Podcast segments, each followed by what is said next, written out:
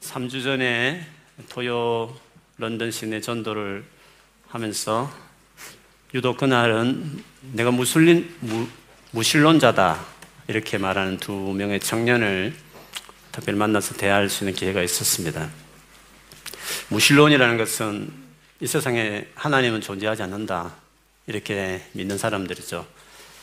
무신론하고 비슷하게 보이지만 약간 다른 불가지론이라는 그러니까 노스틱이라고 하는 불가지론이 있습니다. 이것은 하나님이 살아계신지 안 계신지 우리는 알 수가 없다. 있다 치더라도 우리는 그거 입증할 길이 없다라고 생각하는 사람들입니다. 그런데 일반적으로 보면 보통 사람들 보면 다 불가지론자나 무신론자는 겹쳐져 있습니다. 제가 무신론자라고 주장하는 그 청년들에게 제일 먼저 던졌던 질문은 당신은 이 세상에 있는 모든 지식을 다 알고 있느냐? 당신은 이 세상을 설명하는 모든 것을 다 아는 지식을 소유하고 있느냐?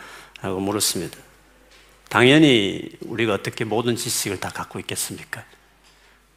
그렇다고 했을 때, 모른다고 했을 때, 제가 그러면 당신이 모르고 있는 어떤 지식의 그 영역 안에 하나님을 알 만한 지식이 있을 수 있지 않냐? 근데 어떻게 하나님 없다라고 그렇게 자신있게 말을 할 수 있느냐? 그래서 무신론은 일종의 또 다른 신앙이다.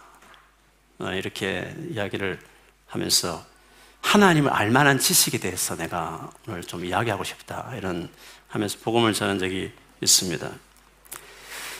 그 무신론인 자들이 대부분 그렇게 하나님 없다라고 말하는 이유는 과학을 예를 들어서 설명합니다. 과학적으로 신이 없는 것이 마치 증명된 것처럼 설명하는 것입니다. 그런데 여러분 과학을 공부한다고 다 자동적으로 무신론자가 되는 건 아닙니다.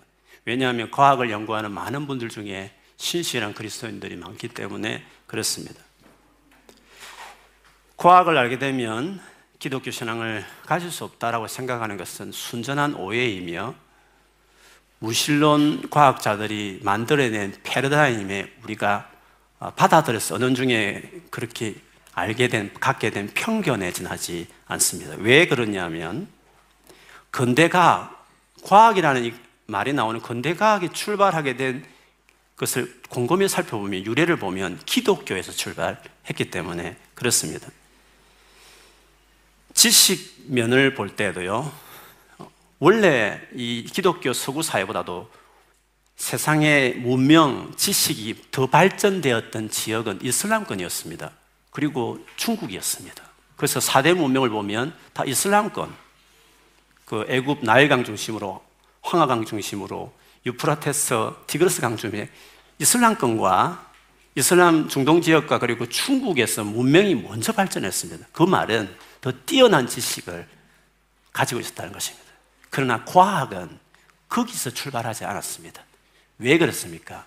그들의 종교는 만물을 섬길 신으로 봤기 때문에 신을 뭐 쪼개고 연구하고 살필 이유가 없는 거죠. 그러나 기독교는 다릅니다.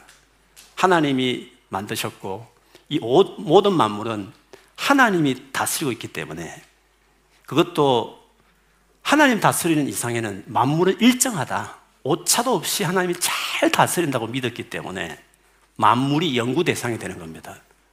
그래서 과학의 출발은 기독교에서 출발했다. 과학과 기독교는 충돌하는 것이 아니다라는 것을 이해해야 되는데 우리는 많은 오해를 그렇지 않다고 생각하는 것입니다.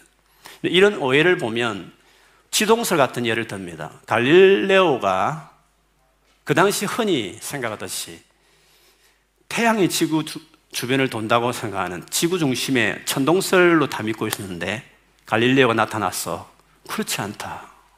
팩트를 연구해 보니까 지구가 태양 주변을 돈다는 지동설을 주장했습니다. 발칵 뒤집혔고 유명한 그 당시에 가톨릭 어, 지도자와 갈릴레오가 재판을 하며 논쟁을 했던 그 기억이 있습니다. 이 예를 들어서 과학과 기독교는 충돌한다는 생각들을 무신론자들이 퍼뜨리는 것입니다. 그런데 그 지동설을 주장한 갈릴레오가 신실한 기독교인이었다는 것을 우리가 간과하는 것입니다. 그리고 갈릴레오 스스로도 지동설을 믿는다 해서 절대로 우리가 성경을 부정하거나 우리 신앙을 부린 것이 아니라고 스스로도 어, 주장하기도 했습니다. 태양이 지구 주변을 돈다고 말하는 그 우주론, 천동설 우주론은 정확하게 말하면 아리스토텔레스가 가르쳤던 주장한 아리스토텔레스의 우주론이었습니다. 그 당대 모든 사람이 그 자연스레 받고, 받았고 있었을 뿐입니다. 그렇기 때문에 정확하게 말하면 기독교 과학의 갈등이 아니라 당대 모든 사람이 가지고 있던 아리스토텔레스의 우주론과 갈릴레오가 새롭게 발견한 과학의 우주론의 충돌이지 우리가 오해하듯이 그런 것이 아니라는 것입니다. 여러분이 과학에 대해 관심이 있으면 알만한 근대 과학자들을 보면 다 신실한 기독교인이었습니다. 행성의 움직임에 대해서 세 가지 법칙이 있다고 보았던 천재적인 초기 천문학자이며 수학자인 요나네스 케플러는 신앙심 좋은 루트 교인이었습니다. 모든 시대를 통틀어서 서라는 경이라는 이름을 붙일 정도로 가장 위대한 과학자로 일컬어졌던 여러분 너무 익숙한 중력의 법칙을 발견한 아이작 뉴턴 경은 성경은 성령의 감동으로 기록된 책이며 그는 과학서적뿐만 아니라 많은 신학, 신학서적을 남겼고 본인은 그 신학서적을 더 중요하게 여길 정도로 종교심이 특별한 사람이었습니다. 우주의 기원에 대해서 이제는 마치 일상처럼 보편처럼 알고 있는 빅뱅 이론도 제일 먼저 언급한 사람은 로마 카톨릭 신부로 알려져 있고 그 주장에 대해서 처음 주장하고 있기 때문에 그 전까지는 정상 우주론, 그냥 있었던 우주론을 믿고 있었고 그것은 무신론 물리학자도 마찬가지였습니다. 그들이 그것을 반대했던 것이었습니다. 그 대표적인 사람이 프레드 호일이라는 사람이 무신론 물리학자였는데 라디오 인터뷰에서 그 신부가 주장한 말도 안 되는 소리를 하면서 툭 내뱉었던 빅뱅이라는 그 단어가 그 이론에 대한 용어로 이제 정착될 정도였으니까요. 이렇게 보면 과학과 기독교는 같이 갈 수 있고 반대가 아니라는 것을 우리가 조금만 생각해 보면 알 수 있습니다. 과거에는 과학자들이 서구 기독교에서 많이 나왔으니까 당연히 과학자들이 많았겠지만 현대에 와서는 더 과학이 발전한 현대에 와서는 대부분의 과학자들은 다 무신론자다라고 말하는 하는 사람도 있습니다. 대표적인 사람이 지금 또 무신론자들의 기수인 옥스퍼드 대학의 리처드 도킨스 교수입니다. 만들어진 신이다. 종교는 만들어졌다고 만들어진 신이라는 그의 책에서 종교적인 신념을 갖는 사람들은 지성적으로 과학적인 사고를 할 수 없다라고 이야기를 해요. 그 종교는 미국의 최고의 과학자들의 집단이라고 말할 수 있는 미국 국립과학 아카데미에 소속된 학자들을 대상으로 여론조사를 했는데 인격적인 신을 믿는다고 그렇게 하는 과학자가 얼마나 되느냐고 소속 과학자들을 통계를 냈더니 고작 7, 7%밖에 되지 않다. 봐라. 과학을 제대로 아는 사람들은 절대로 종교를 가질 수 없다는 식의 근거로 어, 그것을 이야기했습니다.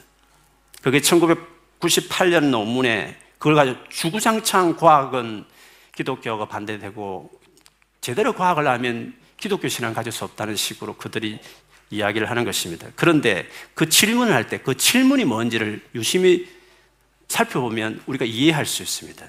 그 첫 질문은 그것이었습니다. 인간과 인격적으로 소통하는 하나님을 믿느냐? 라는 질문이었습니다. 인격적으로 하나님과 교제할 수 있느냐, 대화를 할 수 있느냐라고 직접 교제하느냐라고 물었던 것이었습니다. 그것을 확신하지 못하는 모든 사람은 다 무신론자 카테고리에 다 들어가게 되어 있는 것입니다. 교회 다녀도 그 확신이 없을 수 있고 이슬람 같은 경우에는 신하고 접촉한다고 아예 믿지도 않습니다. 수많은 신을 인정하는 유신론자 중에서도 이렇게 꼭 믿지 않는 사람도 많이 있기 때문에 단번에 그걸 인정하지 않는 자체도 무신론으로 다 카테고리 넘긴다는 것은 질문을 가지고 왜곡하는 잘못된 질문의 예일 수도 있는 것입니다. 그리고 현재 지금까지 과학계를 보면 현대 과학자들 중에 보면 백인계와 유태계 과학자들이 많습니다. 그들은 무신론자의 퍼센트가 상대적으로 좀 많습니다. 반대로 남미나 아시아나 아프리카 과학자들을 대상으로 만일 조사해 본다면 유신론자들이 많을 것입니다. 그리고 젊은 과학자들 가운데 오히려 하나님을 믿는 그런 믿음을 가진 종교인들이 많은 것을 어, 봐도 마찬가지입니다. 과학이 뭔지를 보면 우리가 생각할 수 있는 과학이라는 것은 사실을 연구하는 학문입니다. 그러니까 지금 있는 물질이나 생물이 어떻게 진행되는지, how를 연구하는 학문이라고 말할 수 있습니다. 어떻게 그것이 진행되었는지를 살펴서 팩트를 찾아가는 학문이라고 말할 수 있습니다. 그런데 그 사실에 머물러야 되는데 그 사실을 두고 자기 견해를 말한 것입니다. 신은 있다, 없다라는 견해로 더 나가는 것입니다. 그리고 이것을 왜 만들어졌는지 이유를 따지려고 하는 것입니다. how 정도는 과학의 영역이지만 who, why에 대한 뭔가 이론을 펼치기 시작하는 것은 과학의 영역을 벗어나는 철학의 영역으로 들어가는 것이라고 말할 수 있습니다. 생명에 대해서 뭐 진화를 말할 수 있지만 기원에 대해서 누구도 말할 수 없습니다. 어쨌든 진화가 되려면 기원이 있어야 되는데 첫 생명의 기원이 어떻게 시작되었을까?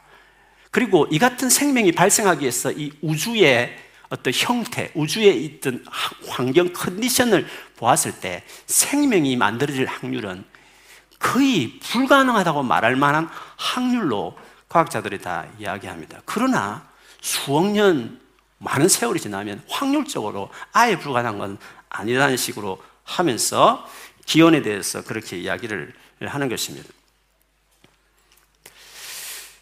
그렇지만 그래도 뭔가 미심쩍으니까 우리 우주 말고 이 우주에 뭔가 생명을 씨앗 넣을 다른 우주가 있을 것이란 증명되지 않는 가설과 같은 다중 우등론을 우주론을 펼치는 이유는 어떻게 하든지 우연에 의해서 생명이 만들어졌다는 것을 말하기 위한 그들의 아주 눈물겨운 노력이라고 이야기할 수 있습니다. 너무나 섬세하고 한치 어치도 없이 모든 행성이 돌아가는 조금만 차이 나도 도무지 생명이 만들어질 수 없는 이 우주의 신비로움을 보면서 어떤 일은 그, 그것이 팩트가 사실인데 그걸 보면서 우연히 만들어졌다. 이렇게 철학적으로 믿을 수 있는 것이고 어떤 일은 아니다. 이건 아무리 생각해도 신은 존재하는 것이다. 라고 말하는 유신론으로 나올 수도 있는 것입니다. 그러므로 철학, 과학이라는 것 자체는 두 길을 열어놓는 것입니다. 하우의 팩트이기 때문에 거기에서 무신로 갈수 있고 혹은 유실로 갈 수 있는 것이지 과학 자체가 어떤 종교나 신앙에 대해서 반대하는 대립하는 관계가 아니라는 것을 이야기하는 것입니다. 그래서 어떻게 진행되었냐 말하는 게 과학입니다. 그러나 그걸 너무 신봉해, 신봉해서 아예 신이 없는 것처럼 말하는 것이 과학주의입니다. 기독교는 과학을 믿습니다. 그러나 과학주의는 믿지 않는 것이죠. 기독교 선언가 성경과 그리고 제일 반대된다고 주장하는 대표적인 과학적 연구로는 쥐라론을 많이 예로 듭니다. 창세기 1장 내용과 지금 쥐라론 주장하는 많은 것과는 같이 갈 수 없다는 것입니다. 이것에 대하여서도 오해가 있습니다. 만일 여러분 진화론이 지금의 지동설처럼 지구가 태양 주변에 돈다는 것처럼 진화론이 모든 것에 확실한 아무도 전 인류가 다 인정하고 모든 과학자가 어심없이 동의할 정도로 확실한 에비던스가 있다고 한다면 그 정도로 충분한 과학적 근거가 있다고 하면 그리스도인 우리는 그것을 믿어야 합니다. 왜냐하면 기독교인은 미개인이 아니기 때문에 그렇습니다. 그만큼 충분한 확실한 그 정도까지 주장할 만한 자료가 없음에도 불구하고 그래도 어떻게 보면 많은 자료들이 있다고 믿어서 기독교인 가운데서도 진화론을 믿는 기독교인이 있습니다. 그들은 어떻게 진화론을 믿으면서도 기독교인이 될 수 있을까 하는 것입니다. 그것은 진화의 방식으로 그 하우 방식으로 진화가 이루어진 것이 맞다고 한다면 아, 하나님께서 그 방식으로 세상을 만드셨구나 라고 믿는 것입니다. 진화의 방식으로 진화가 사실로 밝혀져도 전혀 우리 신앙과 충돌함이 없이 아, 하나님 그게 사실이면 그 방식으로 하나님이 세상을 만들었구나 그렇게 믿을 수 있다는 것입니다. 그러나 진화론을 믿지 않는 많은 과학자도 있는 것을 보면 아직은 퀘스천을 지켜봐야 될 부분이라고 볼 수 있는 것입니다. 그러면 창세기 1장은 6일 만에 세상을 창조했다고 말하는 그거는 너무 명백히 다르지 않느냐고 말할 수 있을 것입니다. 그러나 대부분의 신학자들이 동의하듯이 성경책은 이 세상이 어떻게 만들어진지 과학적인 데이터를 밝히기 위해서 그 목적으로 쓴 책이 아닙니다. 지금처럼 이 과학이 그렇게 모든 걸 판별할 정도로 하던 시대가 아닌 모세 때, 그 고대 때 애굽에서 나온 이스라엘 백성들을 위해서 쓴 책입니다. 이 세상을 만드신 창조주 하나님 왜 만드는지를 설명하기 위해서 창시가 기록된 것입니다. 과학적인 데이터의 목적으로 썼다면 지금처럼 쓰지 않았을 것입니다. 그 당시의 사람, 그렇게 신화를 믿고 어떤 신비적인 걸 믿던 그 시대 사람들에게 하나님이 창조한 건 맞다. 우리를 출애굽시킨 분명히 역사 속에 역사하셨던 이 신, 여호와 하나님이 세상을 만드는 것이 맞다는 것을 증거하되 그 당시 문화와 그 달의 그 당시의 형식으로서 그거를 증거하는 것입니다. 가장 구전으로 입으로 입으로 외워서 전해지는 것이 일상인 그들에게 가장 외우기 쉬운 방송은 시의 형식입니다. 그래서 일장은 시라는 형식으로 하나님이 세상을 만들었다는 그 사실을 설명하고 민영을 전달했을 뿐이지 거기에서 어떻게 공룡 인간하고 명백하게 지동실처럼 밝혀지는 몇십만 명의 간격이 있는데도 불구하고 한 날에 같이 만들었다는 것을 그건 과학적으로 말이 되지 않는 것입니다. 그렇기 때문에 일장의 사건은 문자 그대로 해석하기보다는 분명히 하나님이 만들었다는 건 거짓말이라는 걸 잘 만들었으나 어떤 목적으로 어떤 이유로 만들었는지 누가 만들었는지를 설명하기 위해서 그 당시 사람들이 이해할 수 있는 방식으로 낮추어서 그들의 언어로 설명했을 뿐이지 과학적인 정확한 데이터처럼 인용하는 것은 아니라는 것입니다. 그런 점에서 얼마든지 충돌하지 않고 성경에 대한 이야기도 하면서 과학과 충돌하지 않은 것입니다. 시적으로 우리가 얼마든지 아침에 태양이 오른다, 떠오른다, 지금도 말할 수 있습니다. 그러나 그것이 비과학적이라 해서 그 의도와 그 말도 잘못됐다고 말하지 않지 않습니까? 성경이 과학을 증명하기 위해서 자료가 있는 책이 아니라 뭔가 의미를 전달하기 위한데 그 의미를 전달해도 그들이 믿고 있는 사실, 하나님이 세상을 만들었고 왜 만들었는지를 그것을 충분히 전달할 수 있기 때문에 그 형식으로 썼을 뿐이지 마치 그것이 과학적이지 않다 해서 성경은 비과학적이며 과학과 성경의 가르침은 반대라는 식으로 말하는 것은 성경이 왜, 어떻게, 어떤 형식으로 기록된지를 고려하지 않는 생각이라고 이야기하는 것입니다. 그렇기 때문에 예수께서 진짜 하나님께 이르는 유일한 길이며 하나님은 살아계시다고 하는 그것은 과학의 영역이 아닌 것입니다. 그건 다른 영역인 것입니다. 수학과 영어가 다르듯이 다른 영역일 뿐이 에요. 충돌할 필요도 없고 각각의 영역을 고려하면 되는 것이기 때문에 그렇습니다. 그러면 과학에 대해 신봉하는 그들에게 그 정도로 이야기한 다음에 그들에게 무신론자와 불가론자들에게 하나님은 계시다. 우리가 믿는 이 예수만이 진짜다. 세상에 수많은 종교가 있지만 기독교는 유일한 길이라고 확신 있게 말할 수 있는 근거는 무엇이냐 하는 것입니다. 오늘 본문에 보면 바울이 당대의 철학의 도시라고 말하는 아테네에 가서 복음을 전한 이야기입니다. 아테네는 세계적으로, 세계사적으로 유명한 철학자들을 많이 배출한 도시입니다.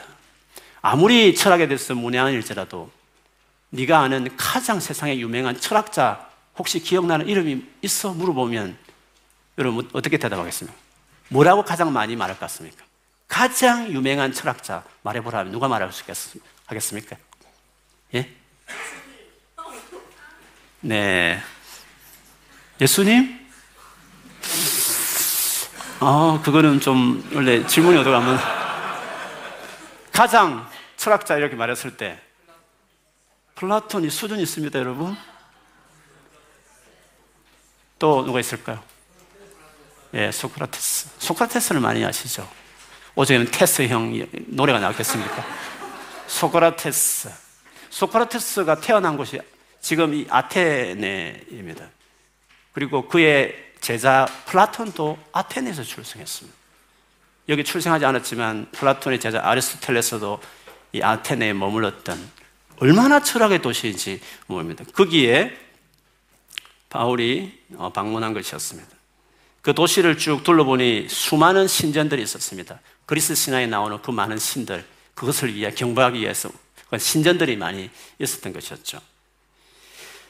거기에서 바울이 해당에 들어가면 당연히 유대인과 유대교 율법에 관심 있는 이방인들과 토론을 하고 광장에 갔을 때는 당연히 철학의 도시니까 그 당시에 유명한 철학, 들어볼 만한 에피, 에피쿠로스 학파나 스토아 학파, 성경 그대로 되어 있습니다. 그들과 바울이 논쟁했다고 이야기했습니다. 바울의 주장이 너무 확신에 찼고 그럴싸했는지 이 새로운 가르침을 공개 강좌로 들어보자 해서 공개 강좌에서 주로 말하고 있는 아레오바고라는 법정에 바울이 서게 하죠. 바울은 마다할 리가 없었습니다. 거기 딱 섰어 그가 이제 복음을 전하기 시작하는 것입니다. 그가 첫 시작하는 말을 보면 되게 부드러운 말로 시작합니다. 아테네 시민 여러분, 내가 보기에 여러분은 정말 종교심이 많습니다. 그러니 이렇게 많은 신전이 있겠죠. 그러나 신전을 쭉 둘러보다가 한 가지 신전이 눈에 들어왔습니다. 그 신전의 이름이 타이틀이 이랬습니다. 알지 못하는 신에게 라는 타이틀이었습니다. 왜냐하면 혹시 수많은 신전을 세웠지만 진짜 신을 우리가 놓치고 있을 수 있으니까 그걸 대비해서 알지 못하는 신에게라는 신전도 만들자 해서 만든 것이었어요. 바울은 그것을 매개체로 삼았어. 너희가 알지 못하는 지식이 있다. 참 하나님을 알지 못하는 무슬림과 불가리아처럼 알지 못하는 그 참 하나님의 지식에 대해서 그 알지 못하는 신에 대해서 내가 이야기해 주겠다 하면서 어, 설명합니다. 그리고 아주 기본적인 상식으로 이야기합니다. 이 온 우주와 우리를 만들고 세상을 만드신 하나님이 우리가 손으로 만든 조각한 금이나 은으로 만든 이런 기술로 만든 신전의 신이 있겠어? 상식적으로 생각해봐. 말이 안 되는 거잖아. 오히려 진짜 온 우주를 만드신 하나님은 우리 모두를 만드시고 모든 걸 먹이시고 우리가 살 곳과 살 시까지 다 정할 만큼 크신 분인데 어떻게 이 좁은 이 공간 안에 사람의 빚은 이런 식으로 신을 섬긴단 말이야. 너희 시인도 그렇게 말했어. 하나님, 우리는 하나님의 자녀였다고. 하나님은 멀리 계시지 않고 가까이 계시다고. 그러나 다만 우리가 하나님 몰랐기 때문에 하나님께서 우리가 모른 채로 살았지만 진짜 하나님에 대해서 이야기하겠다 하면서 결국에 그 바울은 예수 그리스도가 참 하나님 아들이며 그분을 통해서 참 하나님께 갈 수 있다는 것을 이야기하기에 이르게 됩니다. 그런데 바울이 이 예수 그리스도를 이야기하기 시작하면서 결론적으로 그가 강조한 말씀이 오늘 읽었던 구절 제일 마지막 절 31절에 나옵니다. 우리 31절을 우리 같이 한번 어, 주보에 넣는 것을 보고요. 그것은 거기서부터 같이 한번 읽어보겠습니다. 시작. 그것은 하나님께서 세계를 정의로 심판하실 날을 정해 놓으시기 때문입니다. 하나님께서는 자기가 정하신 사람을 내세워 심판하실 터인데 그를 죽은 자들 가운데서 살리심으로 모든 사람에게 확신을 주셨습니다. 모든 사람에게 진짜다. 진짜 맞다. 확신을 주셨는데 그것이 뭐냐 하면 바로 온 세상을 심판할 자로 세우신 예수께서 죽은 자 가운데 다시 살아나셨어요. 부활이라는 이것을 근거 삼아 이거는 진짜 예수가 진짜 맞다. 기독교가 진짜 참 종교라는 것을 확실히 믿을 수 있도록 확신을 주었다. 그렇게 이야기하고 있습니다. 오늘 버전은 세 번역 버전이지만 우리 흔히 많이 쓰는 개혁 개정에 보면 모든 사람이 믿을 수 있는 증거로 부활을 어, 나타내 보이셨다고 이야기했습니다. 무슨 말이냐면 부활은 부활은 왜 기독교가 참 존경해요? 왜 예수님만이 진짜 하나님 아들로서 우리의 유일한 구원자인지에 대한 믿을 만한 증거다라고 이야기할 수 있습니다. 왜냐하면 부활이라는 사건은요, 너희들끼리 믿는 거니까 너희들끼리 말하는 것이지라고 할 부분 아닙니다. 부활이라는 것은 역사적으로 일어난 사건이었습니다. 성경을 굳이 우리처럼 하나님의 말씀으로 믿지 않더라도 적어도 문서니까 historical document로 볼 수는 있지 않습니까? 성경이라는 원래 책이 있는 거 아닙니까? 역사적인 문서를 볼 때에도 성경에서 말하는 예수에 대해서 그냥 흘러갈 수 없는 것입니다. 더구나 아무리 세계사에 수많은 역사가 있지만 여섯 개 쪼가리 문서가 많다 해봐 열 몇 개밖에 안 되면 그러나 예수에 대한 historical document는 2만 4천 개나 있습니다. 비교해 보면 예수님에 대한 역사적인 증거와 그에 대해서 얼마든지 논증할 수 가장 강력한 역사적인 배경을 가지고 있는 것이 예수에 대한 document입니다. 예수님에 대한 이야기가 단순히 우리가 말하는 성경책만 있는 건 아닙니다. 그 당시에도 역사가들이 있었고 책들이 많았습니다. 다 언급할 수는 없지만 유대인 역사학가, 로마 역사학자, 그리스 역사학자, 심지어 로마 총독이 황제에게 보낸 서신의 일까지 예수 그리스도의 실제적인 존재와 그의 죽음과 부활했다고 말하는 그 당시에 여러 가지 주장에 대해서 다 언급하고 있기 때문에 이것을 가지고 뭐 신앙이 너희들이 꾸며낸 이야기라고 말한다는 것은 정말 무식한 것입니다. 그렇기 때문에 부활이라는 것이 엄격한 역사적인 사건이 일어났다고 주장되어지는 그 사실 앞에 진짜냐 아니냐, 역사적으로 근거가 있느냐, 없느냐, 신민성이 있느냐, 없느냐를 따라보는 것은 선입견 없이 겸손하게 객관적으로 모든 역사를 접근하는 사람들의 자세여야 할 것입니다. 그런데 예수님이 부활했다는 그 사실 앞에 그 정황을 살펴볼 때 맞구나. 부활이 확실한 예수님이 하나님 아들이며 그렇기 때문에 그가 한 주장이 모두 옳으며 그를 통해서만 유인이 구원받을 수 있다는 것이 논리적이고 합리적이고 역사적이고 객관적인 고고학적인 역사적인 고고학적인 데이터라는 것을 알 수 있습니다. 역사적인 사실의 진위는 어떤 물질처럼 실험실에서 그것을 밝힐 수 없는 것입니다. 그 정황을 보면서 무엇이 옳은지를 종합해서 결론을 내려야 하는 것입니다. 한번 부활의 사건에 대해서 이야기를 해봅시다. 예수님이 십자가 돌아갔을 때 성경의 기록도 그렇지만 당대 모든 사람이 다 알아서 다 예수 믿는 사람, 예수를 따르는 제자들이 다 도망쳤습니다. 성경의 기록은 더 명확하지만 다 도망쳤습니다. 최고 리더가 잔인하게 학살을 당하는데 누가 추종자들이 멀쩡하게 자기를 드러내고 있겠습니까? 다 도망을 쳤습니다. 그런데요, 두 달도 채 안 됐습니다. 40일 조금 넘었을 때입니다. 갑자기 제자들이 모였습니다. 그리고 예수가 부활했다고 한둘이도 아닙니다. 500여 명의 목격자들이 있었고 그 예수가 부활했다고 외치기 시작했습니다. 그것 때문에 잡혔고 고문당하고 12명의 제자 중에 한 명 빼고는 다 숭배할 정도로 그 부활하신 예수를 전하다가 죽임을 당했습니다. 그뿐 아닙니다. 지금의 무슬림처럼 삼일체에 대해서 새신이라고 주장하는 그들처럼 당대에 정통 유대인들은 무슬림 같은 단일신 같은 율신을 믿었습니다.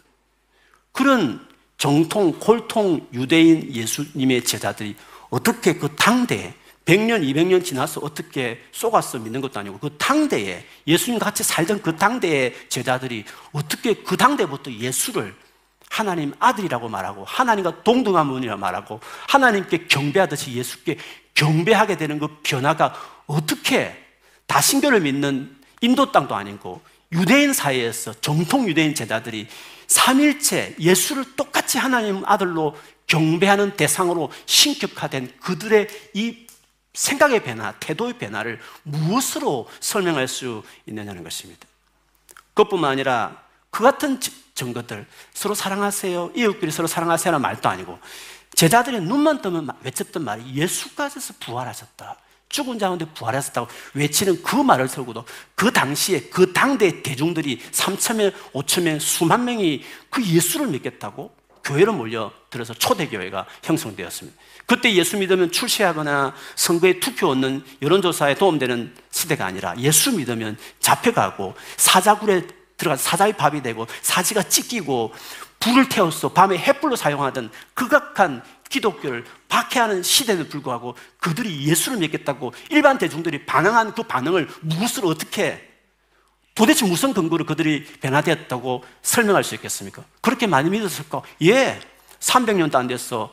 로마 황제가 자기 정치적 목적을 했든지 말든지 간에 기독교를 로마의 최고의 종교로 국교화시킬 수 했던 것은 그 300년 동안 얼마나 많이 퍼졌으면 조그만 팔레스타인에 있었던 한 죄인의 십자가에 못 박인 그 젊은 청년을 어떻게 신으로 부활하신 하나님 아들로 믿는 그 종교를 300년도 안 돼서 로마 전역이 수많은 사람들이 궁궐에까지 왕족까지 또 예수를 믿는 사람이 나오도록 했던 그 변화는 무엇으로 설명할 수 있느냐는 것입니다. 단순히 예수님은 죽은 게 아니고 기절했다가 서늘해서 깨어나서 도망쳤다. 예수님 제자들이 그 시체를 훔쳐갔기 때문에 믿음, 무덤에 어, 시체가 없었다. 등등 아무리 말을 한다 치더라도 지금 말했던 이 수많은 역사적인 엄연한 팩트를 무엇으로 설명할 수 있는 것입니다. 100번 양보해도 예수님이 정말 부활하지 않고 기절했다가 살아났다든지 예수님이 제자들이 숨쳐가서 시체가 없어졌다고 믿는다 치더라도 그러면 제자들은 바보 아닙니까? 미쳤지. 분명히 예수가 부활하지 않은 것을 분명히 본인들도 알면서도 자기들도 알면서도 거짓을 위해서 하나밖에 없는 자기 생명을 바쳤다. 그리고 그렇게 그렇게 말했다는 것이 더독이나 진리에 대해 목숨을 거둔 정통 유대인이 거짓을 위해서 하나님을 모독하는 예수를 신격하는 그 주장을 위해서 목숨을 바쳐 죽었다. 그거는 더 말이 안 되는 것입니다. 역사적인 사실을 진위를 여부를 따져봤을 때 부활이라는 사건을 단면만 안 했지만 수많은 부활과 관련된 이야기를 역사적인 자료들을 참고해 보면 예수는 부활한 게 맞구나. 그렇게 해야만 모든 것이 설명 가능하구나. 부활을 통해서 하나님이 온 인류에게 예수가 하나님 당신의 아들이며 그분을 통해서만 구원받는 것이 맞구나. 만천하에 믿을 만한 증거를 주신 것이 맞는 것입니다. 그래서 부활을 결정적인 예수님 부활을 사건을 통해서 기독교와 유일한 구원의 종교며 기독교 하나님이 진짜 세상을 만든 참 하나님이라는 것을 우리는 확신하게 되는 것입니다. 그래서 바울이 그 이야기를 한 것입니다. 몰랐던 시대에는 여러 가지 우상을 섬겼지만 확연하게 믿을 만한 증거를 주는 시대가 열렸고 하나님이 이제 나더러 증거하고 여기까지 왔으니 믿으라고 믿지 않으면 이제 알려주심에도 믿지 않았기 때문에 그것에 대해서 하나님이 심판하실 날이 있을 거죠. 그 심판을 다름 아닌 그 살아나신 부활하신 예수께서 심판하실 것이라고 증거하기에 이르는 것이었습니다. 그렇기 때문에 기독교를 믿지 않는 것은 그냥 덮어놓고 안 믿겠다는 무관심과 무지에서 안 믿는 것이지 진짜 정확하게 객관적으로 마음을 열고 살펴보면 우리가 예수를 믿어야 할 수많은 증거들이 역사적인 증거들이 과학 자체는 연구에서 밝혀되는 증명의 영역은 아니죠. 역사량이 그렇습니다. 하나님의 존재가 그런 대상은 아니지 않습니까? 그러나 적어도 참 하나님을 믿을 만한 충분한 근거는 예수 그리스도에 드러났기 때문에 겸손한 마음을 열린 마음을 믿으면 누구든지 예수를 쉽게 확신할 수 있는 믿음이 멍 때리고 위에 떨어진 사과를 벌리면서 그냥 맹식처럼 기독교를 따르는 것이 아니라 참 하나님께서 당신을 계시하실 때는 그만한 근거와 에비던스를 마련해서 우리에게 알려주신 거죠. 결정적으로 부활을 통해서 증거하셨기 때문에 얼마든지 예수를 믿을 수 있는 근거가 있는 것입니다. 그렇기 때문에 우리가 교회를 나오면서도 힘써야 될 것이 뭐냐면 예수 그리스도가 누구신가가 중요한 것입니다. 그분이 어떤 분인지 가장 잘 기록하고 있는 성경을 연구할 뿐만 아니라 그 외 기타 많은 문을 연구하면 연구할수록 예수님이 진짜구나. 부활이 진짜 맞구나.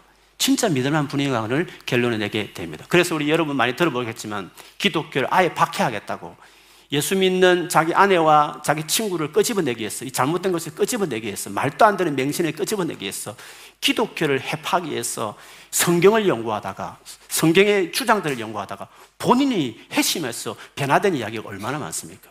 정확하게 객관적으로 관심을 가지고 성경을 연구하고 기독교의 주장들을 접하기 시작하면 누구나 믿을 수 있는 일들이 많이 있는 거죠. 그래서 교회를 나오지만 믿음이 왜 안 생길까? 왜 나는 이렇게 믿음이 뜨겁지 못할까? 이유가 있습니다. 성경을 안 보는 것입니다. 객관적인 주님이 우리가 보여주신 계시들을 접하지 않는 것입니다. 그냥 급할 때 기도하고 힘들면 소원 들어달라고 기도할 뿐이지 진짜 합리적이고 지식적이고 객관적인 예수 그리스도에 대해서 자기가 스스로 진지하게 노력하지 않는 것입니다. 노력도 하지 않고 그냥 마냥 성령이 불을 던져서 믿음이 확 생기기를 바라는 그런 맹신에 가까운 신앙생활을 자꾸 하는 것입니다. 그래서 디모데후서 3장 13절 17절에 보면 베드로 디모데에게 예수, 바울이 이렇게 말했습니다. 악한 자들과 속이는 자들은 더욱더 악하여졌어. 남을 속이기도 하고 속기도 할 것이다. 그렇습니다. 알지 못하는 무신론을 퍼뜨리면서 자기도 속고 남도 속이는 일도 계속 악해지는 일들을 하는 것입니다. 그러나 그대는 그대가 배워서 굳게 믿는 그 진리 안에 머무십시오. 배우라고 말했습니다. 배우고 알아가면 더 굳게 믿음 안에 서, 진리 안에 설 수 있다는 것입니다. 그것을 너는 누구에게 배웠는지를 알고 있다는 것입니다.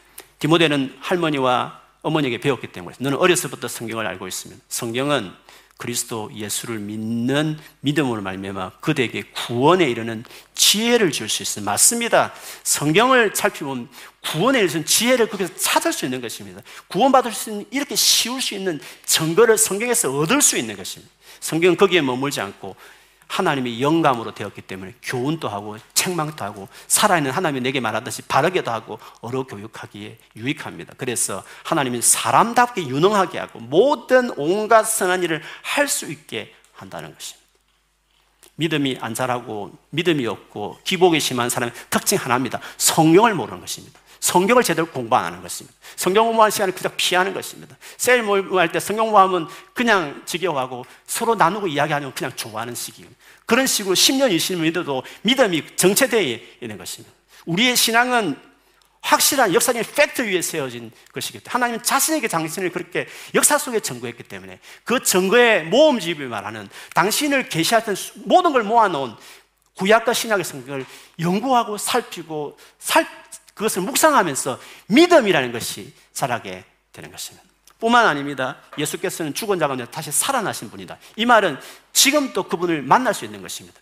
세상에 수많은 종교들이 있지만 다 죽은 인물이 지나지 않습니다. 그러나 예수는 죽었다가 3일 만에 살아났기 때문에 지금 이 시간도 그분을 만날 수 있고 교제할 수 있는 대상이 되어 있는 것입니다. 그래서 기독교는 확실한 역사적인 팩트 위에 세워진 신앙일 뿐만 아니라 그분을 개인적이고 실제적이고 인격적으로 만날 수 있다는 점에서 객관과 주관이 다 아우러지니까 진짜 예수를 알고 믿은 사람들은 뜨거워지고 타 종교는 조용한데 왜 기독교만 유달리스럽게 외치나 싶지만 확실하니까. 그들은 확실치 않으니까. 객관과 주관 다 확실하니까 예수 그리스도를 그렇게 확신 있게 전하고 심지어 자기 목숨까지 걸면서 전할 수 있는 것입니다. 그래서 빌립 골로새서 2장 6절에서 8절에 보면 여러분이 그리스도 예수를 주님으로 받아들였으니 예수를 믿었다면 그분 안에서 교제하는 삶을 사십시오. 그분 안에 뿌리를 받고 체험을 입었어. 가르침을 받은 데는 무슨 가르침입니까? 예수 그리스도에 대한 가르침인 것입니다. 가르침을 받고 믿음에 굳게 하여 어떻게 감사의 마음이 넘치게 하라 했습니다. 예수를 알면 알수록 감사가 넘치는 것입니다. 상황이 좋아서 감사가 넘치는 것은 안 믿는 사람도 그 정도 합니다. 일이 잘 풀려서 감사하고 교회 열심히 나온 것은 안 믿는 사람도 그렇게 하는 것입니다. 그러나 진짜 예수 그리스도를 알면 살아계신 그분을 내가 지금도 만나고 교제할 수 있는 사람이면 어떤 상황 가운데도 그분에 대한 믿음만 굳게 서면 모든 상황 가운데도 감사가 넘치는 삶을 살게 되는 것입니다.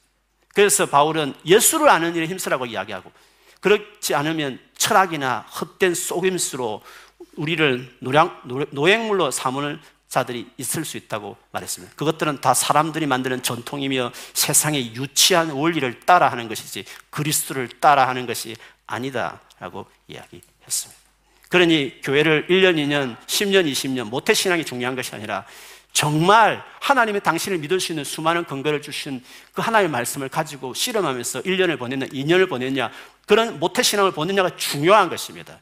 그렇게 하시면 얼마든지 믿음을 가질 수 있습니다. 저는 대학교 1학년 때 예수 믿었지만 1년 성경 공부하는 것이 10년 예수 믿는다고 교회 다니는 사람보다 훨씬 더 믿음이 깊어가고 확신에 차 있습니다. 신앙이 기복이 심한 사람들은 하나님의 말씀 에 서 있지 않기 때문에 그런 것입니다.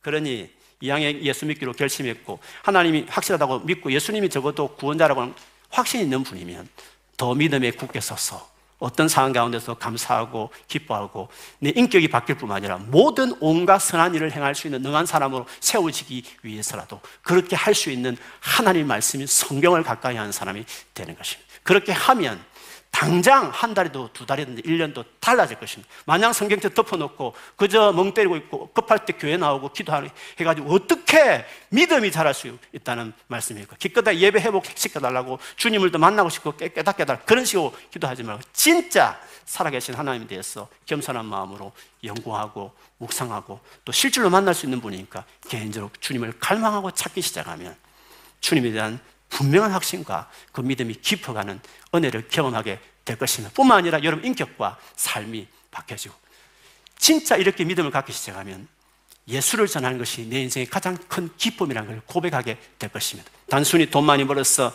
그냥 사회, 사회적인 지위가 높아지고 그냥 집장만 하고 유명해지고 성공하는 그런 목적이 아니라 살아계신 하나님을 만나게 하는 이 예수 그리스도의 믿음을 내 분야에서 열심히 일하고 공부하면서 증거하면서 그렇게 해서 한둘이 예수 믿게 사람이 늘어나기 시작할 때 얼마나 감격스러운 삶을 살겠어. 그렇게 할 때 직장 다니는 삶이 의미가 있고 공부하는 것이 더 미닝풀한 일이 되고 그 자체가 열정이 생기는 것입니다. 그러므로 오늘 함께 예배하는 모두 안에 예수 그리스도에 대한 확실한 믿음을 가지고 살기 위해서 하나님의 말씀을 가까이 하고 예수 그리스도를 알아가고 갈망하는 그런 열망들이 여러분의 있기를 주님 이름으로 축원합니다. 아멘.